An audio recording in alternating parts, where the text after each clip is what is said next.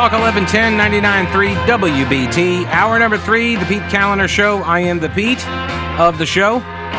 And uh, thanks a lot for hanging out. I appreciate it. If you want to send an email, it's pete at the PeteKalinershow.com. And that is Kaliner with a K, A L I N E R. And the uh, Twitter handle is at Pete Kaliner, where uh, uh, we do a little bit of uh, trolling and a lot of information dissemination. And, uh, you know, on the weekends, we do some uh, animal videos.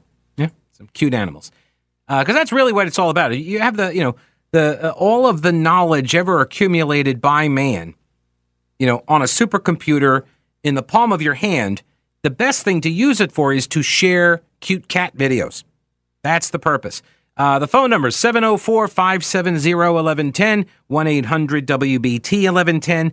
Uh, we were talking early, uh, in the last hour about uh, Dr. Governor Stacey Abrams and her comments about the fetal heartbeat. So Shannon called in about this topic, and before I move on, I'll get Shannon on the program here. Hello, Shannon. Welcome to the show. Hello. Hello. All righty. Well, good talk. I appreciate it, Shannon. Um, we're going to move on now. So, lifetime appointments to the U.S. Supreme Court, right? What if there was a term limit for Supreme Court judges? Would you support that? Term limits for Supreme Court judges. This is a proposal unveiled this week by conservative, progressive, and libertarian constitutional scholars. Okay? It comes from, uh, there's five of them. There are five proposed constitu- uh, constitutional amendments that were prepared for the National Constitution Center. And uh, none of these have been introduced formally, either through Congress uh, or you know a convention of states or anything like that. But they put this together, uh, and this is uh, a compromise between these three different groups of scholars: conservatives, progressives, and libertarians. So, what would it do if it were in place today? First off, if it already was in place, Associate Justice Clarence Thomas would be the first justice forced into retirement.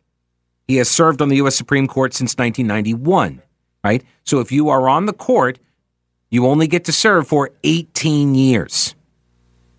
Every justice is appointed to an 18 year term. And there are nine of them, and it locks in nine as the number of judges. And they would stagger the terms.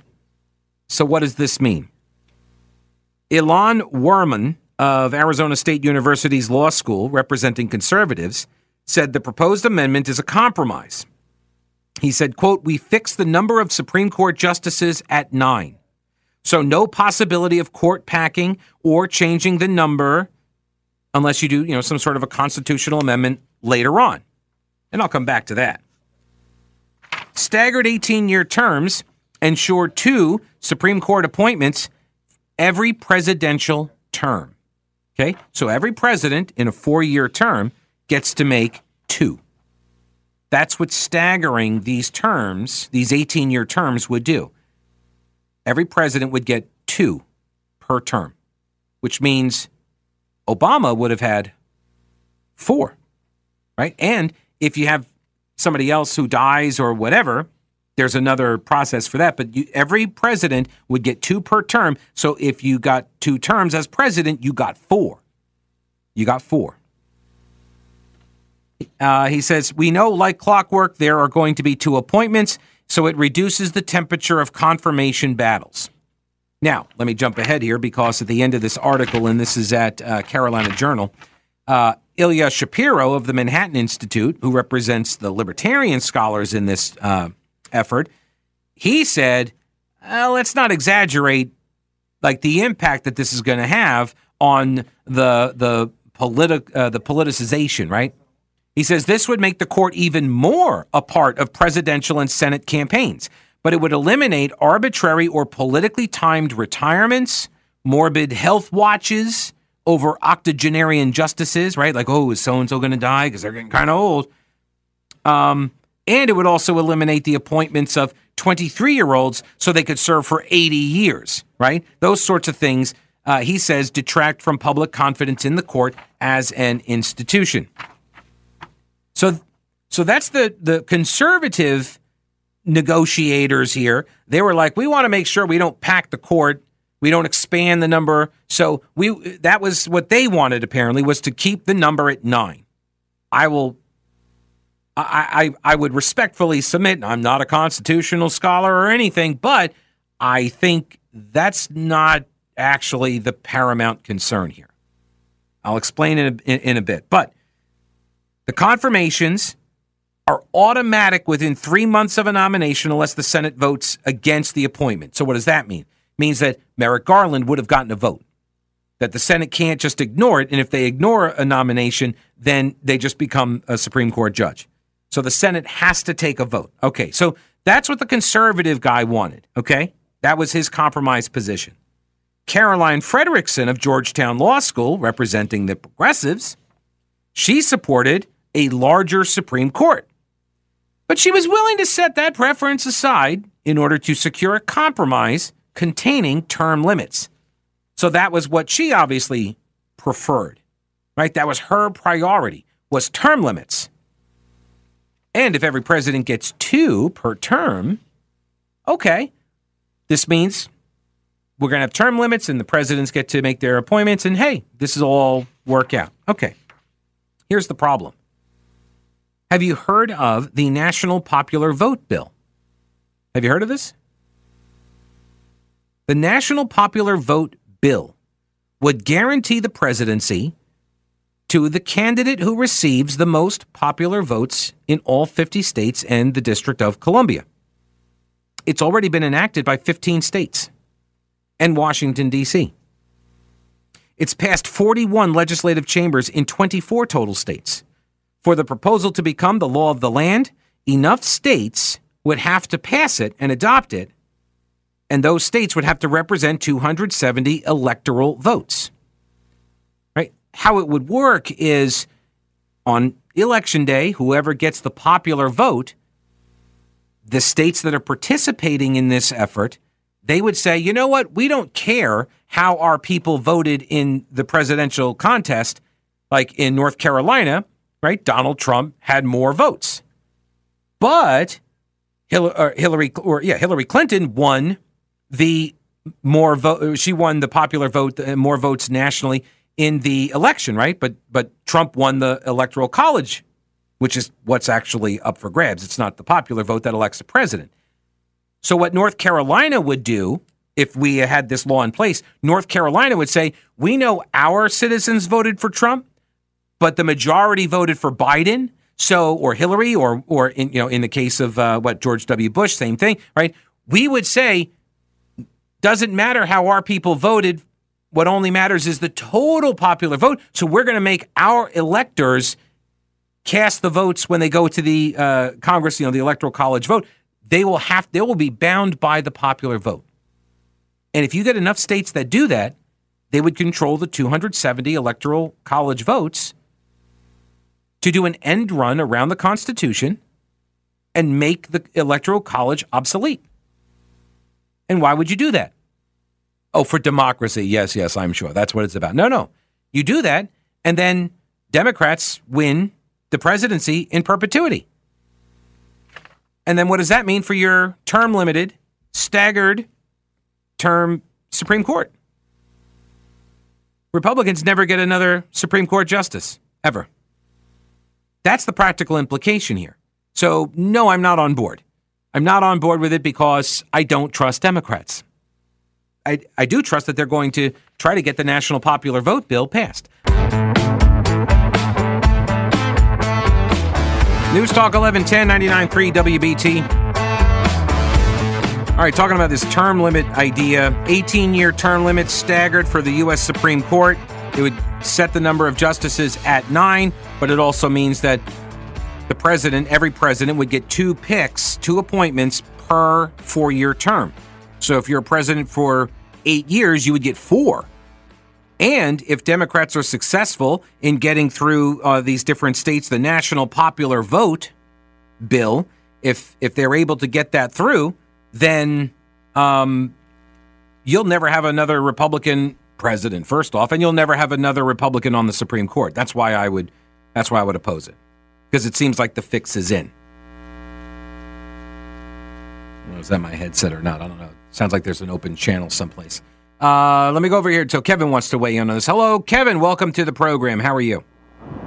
Very good, and uh, I love your program. Thank you. love your candid point of view as well. But one thing I wanted to point out was why don't they make this applicable to all public officials? Why don't we have term limits? If they want term limits that bad, let's have term limits for public officials. Let's have term limits for uh, tenured professors because uh, you know we can't have them thinking they're the same way all the time. Why don't we apply this across all uh, all the standards that liberals have for uh, places where they'd like people to stay forever, like Nancy Pelosi and Chuck Schumer. But yeah, so we, yeah, like apply it to uh, not just uh, these judges, but all judges. You could apply it to all bureaucrats at all agencies, all government employees of any kind. Or yeah, so if you go to work in the public sector, uh, let's say you get 20 years, and that's it, or 15 years, and that's it. And once your 15 years is up, you never get to work in the public sector again. Yeah, it would be good, like an expiration date on bread. that's right. Yeah, that's yeah. You could do it that way. I, I kind of like the way you're thinking there. Then maybe you would get more conservatives that go to work in uh, in uh, in colleges and stuff. Absolutely, because uh, you wouldn't have this uh, you know mindset where you're going to stay there forever and indoctrinate anyone you touch. Now, the problem with this idea, though, is that it actually might create more people with stupid majors because there would be a churn going on. So you would end up with an over uh, representation of the 19th century feminist basket weaving majors uh, that would populate a lot of the colleges. That might be a downside. It's possible. Yeah. True, but yeah. but uh, I do think that there are some people in government that should have a term limit. Yeah. No, I, I agree. I I go. So this is one of those things. This is one of those issues where I can see uh, the complexity of the issue because, on the one hand, I like the idea of term limits, like you just said, but on the other hand, um, I'm afraid that if you end up just term limiting all the politicians, you end up empowering bureaucrats, right? Because they because they know they could just ride it out and wait for the next crop to come in, and they get to stay. So that's my concern with the term limits. But I don't know. I mean, I agree, but they have an argument that tenured professors are there because you want to have free thought. You want to have consistent thought, right? Yeah. But then you turn around to the to the Supreme Court, and you say, "Well, we don't want you in there because we don't want consistent thought." Right. The idea is that you are protected from the political winds as they blow, right? So you, you, you, you can't be fired if you're engaging in research at the academic level, right? You're doing research or work that is controversial or something, and you're protected from that kind of blowback. That's the uh, that that ostensibly that's the reason for the tenure. Yes. So and uh, it, and it makes sense in the Supreme Court. It it does kind of make sense for the Supreme Court as well. Yeah. And look, the people uh, who politicized the Supreme Court, you know, these were guys like Joe Biden, right? And the the borking of Robert Bork. Uh, they were the ones that kind of turned the court into what it is, and now they're like, oh, we should try to figure out a way to make it less political. But like, you're the ones who made it political, so uh, I, I don't know if I, I, I don't know if I trust him. I do like your idea, and as I always say, Kevin, no bad ideas under the cone of creativity. So uh, I appreciate I, I appreciate the uh, submission. Thanks, sir. Have a great weekend. Appreciate the call. You too, as well. All right, take care. Um, yeah, I, I, it's like the death penalty. I, I went back and forth on the death penalty. I'm open. It's like Section 230 with the internet stuff. The, are you a publisher or not? I go back and forth on that. I do. I, I can see both sides of it. I, I hear compelling arguments on both sides. But what I know about this national popular vote bill, if this thing passes, it would guarantee the presidency to the candidate who receives the most popular votes in all 50 states, regardless of who wins at the state level. This has happened five times in American history. And what it does, it would it would make the electoral college obsolete which would mean the minority party or people with minority views or minorities, you know, racial, ethnic, whatever, would not have a chance of having their candidate ever elected, which of course is the point. That's my concern.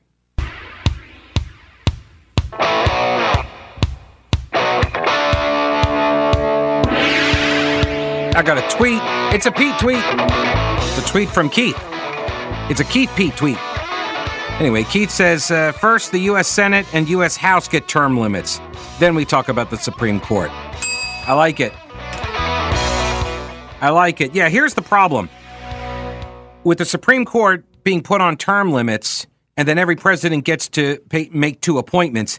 The problem is Democrats are also trying to undo the Electoral College, which helps protect minority representation. And if they are successful in doing this, this national popular vote bill, if they get that passed in enough states, then the uh, the only states that are going to matter are going to be the East Coast cities, West Coast cities, right? They're the ones that'll have their concerns and interests represented. Interests of the minority in the less populated areas, they get set aside. They're of little interest to future presidential candidates, and the executive uh, branch would then be beholden and accountable only to the majority, not the minority. And that's what the founders were trying to avoid. See, their intent was to ensure that the nation's highest executive, as well as the executive branch, represented the interests of all Americans, regardless of political affiliation. A future president would need to appeal to those concerned about not just national issues, but also regional ones. The Electoral College writes Andrew Morgan at thefederalist.com, the Electoral College provided a means to disperse and decentralize power. State electors are elected just before uh, and are unknown just uh, until prior to an election in order to prevent undue influence. That's the whole point. The founders framed it so because they wanted to prevent collusion and cabalist, like a cabal, their word, uh, behavior, cabalist behavior. They wanted to try to short circuit violence and to thwart involvement by foreign powers. Minority voter interests will no longer matter at the national level if this uh, effort is successful. Only the whims of the majority. And the result will be precisely why Socrates opposed a democratic form of government. Once a majority is established, it finds a way to remain permanent and the majority class will become oppressive to the minority class. There will be no means to overturn that majority, no matter how skewed the majority's views may be. That's the reason why we are not a democracy, nor should you strive to be one. We're a constitutional republic. Yes, we democratically elect people, but we're not a democracy. Democracy is, you know, three wolves and a lamb voting on dinner. All right, uh, we we covered a bunch of stuff in the program today. We have some folks stay, uh, hanging on the line, so we'll get to them next. Here, this is Greg. Welcome to the show. Hello, Greg. Hey, Pete. Hey, how are you? I am well, sir. How are you? Uh, good. Thank you for taking my call. Sure. Hey, Pete. I've I've noticed that um, you're pretty good at analyzing the arguments of customers that call in, or callers that call in. Mm-hmm. So, so I have an argument that I would like you to analyze and it's this. The argument is that human life begins at conception. Okay. So I think we can agree that unpregnant women do not seek abortions. Correct. Okay. So when a woman has an abortion, something that is alive is made to die. Mm-hmm. Okay. So, now this is where I might get a little shaky. So, yeah. Uh, but but since I am unaware of any instance in human history where a human female gave birth to a bird or a uh, a puppy uh, or a daffodil. Um, but we do know that if a pregnancy goes to term and the baby is delivered, it's a human baby. Mm-hmm. Therefore, I think a reasonable man might conclude that the life that is initially created when the sperm unites with the egg is human life. Yeah, I mean, I I agree with that. I'm a reasonable man. well, yeah, you are. Right. Well, but but but what I believe because I'm pro life. I eh, like I I do believe that because I'm not a scientist and I don't know when life actually begins, so I just defer to the most reasonable belief on that, uh, and, and that would be I'm going to go. I'm going to go benefit of the doubt. I'm going to be as you know protective of life as I can be, and I'm going to say conception because I don't know. Now, if there's some I don't know some test or some scientific breakthrough, they figure out, hey, you know what? This we we found out what life is, and we've nailed it. This is when it starts, and it's at you know day whatever, week whatever. If if if Yeah. if there's some sort of breakthrough technology or or or uh, a conclusion along those lines, then maybe I reconsider. But right now, I mean, yeah, the the that that human life is going to be nothing other than a human life. So that's that. I mean, that's that's my belief. But I but I can I am able to to go through and analyze the right the policies that are being uh, proposed, and there are people that disagree. Right? They disagree, and they say, "Well, it's not. It's not really a human. It's an embryo. It's not even a fetus at that point." And that's why you're getting into the the different stages of development, and that's why I want people to to explain to me why they believe the things they believe, and and uh, and where their uh, restrictions are, and why they want the restrictions at certain gestational periods. I want. This is what this is what the Dobbs decision now allows us to do, right? Is to have this discussion and hear what people are saying. I want to hear what people have to say about the topic because for so long people could just say, "Oh, I'm pro-life," and that's it. Because look, the pro-life side of this argument has some pretty sticky questions to answer too, right? Like, what what do you do if the um, if you've got uh, the the victim of uh, rape, of incest, right? Uh, these are these are trickier questions for pro-lifers to have to answer for.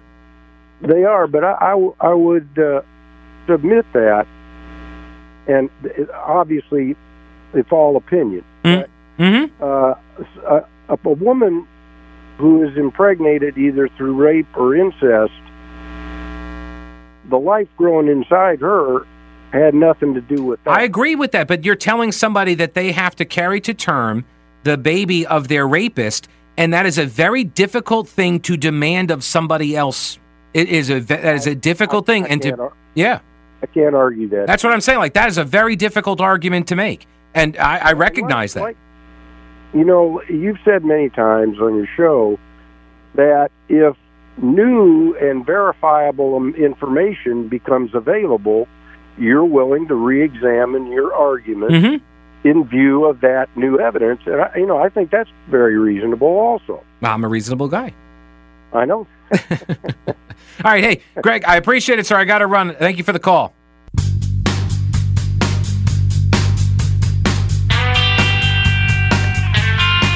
Got an email to Pete at the PeteKalinerShow.com from Greg. Welcome back. He's been away, so I haven't got emails from him, but he's back now. He's back.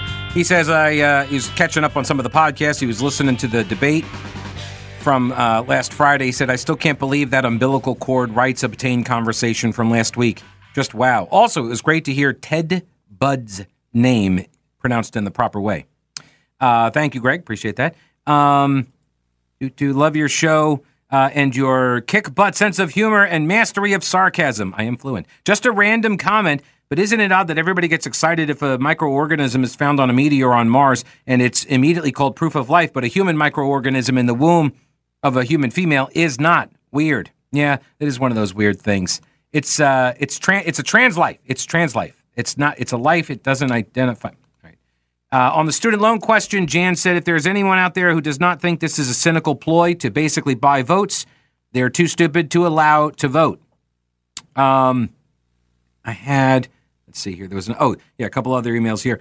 Uh, states like California, on that popular vote idea, states like California could allow vote harvesting, which they actually do now, where groups go out to inflate voter participation rates of a given party. This would negate majorities in other states. Um, do, do, do, this from Eddie. He says, Pete, uh, we could do away with this whole abortion debate if people would exercise some personal responsibility and restraint. Um, all right, I'll go over here. Shit, let's see if Shannon is there. I got about a minute and a half. Shannon, what's going on? Are you there?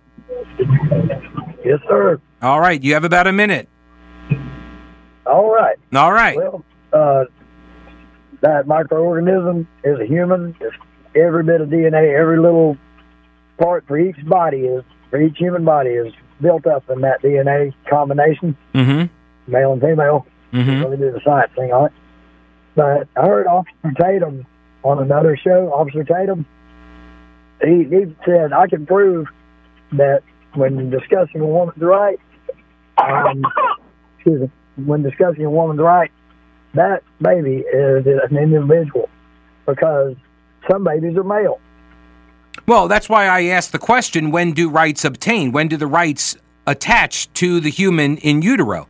When does that happen? That's that's why I ask people who say they are pro-choice. That's why I ask that question because it focuses the debate over that very point.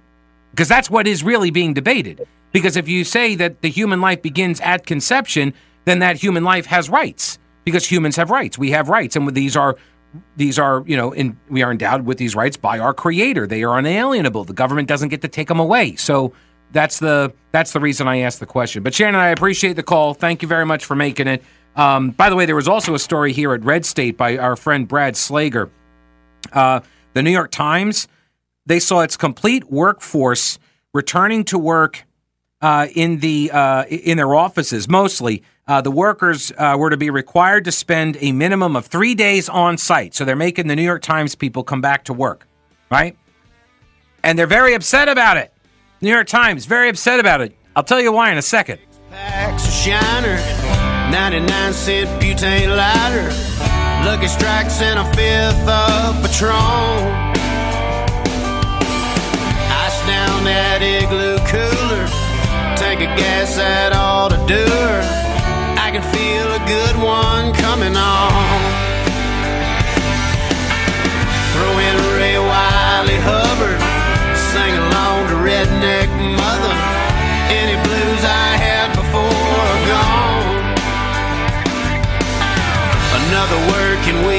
Over.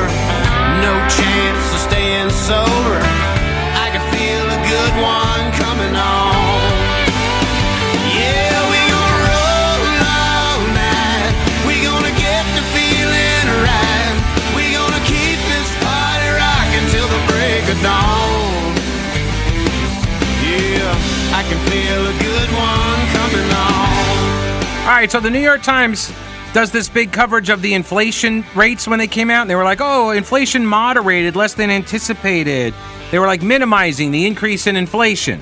Three blondes in a ragtop Mustang followed us down to the lake and didn't have to think about that too long. Skinny dipping in the bright moonlight, situation couldn't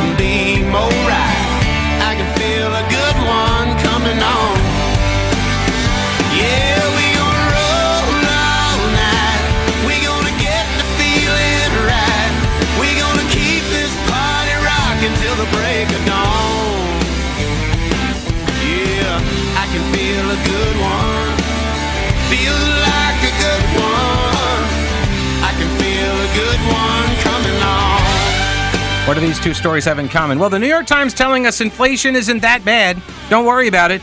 They don't want to go back to work, meanwhile. Why? Because inflation, they say it costs too much to commute. So they're they're fighting to be returned to their offices. Unbelievable. Just unbelievable. All right, have a great weekend. We'll see you Monday. Don't break anything while I'm gone. Yeah,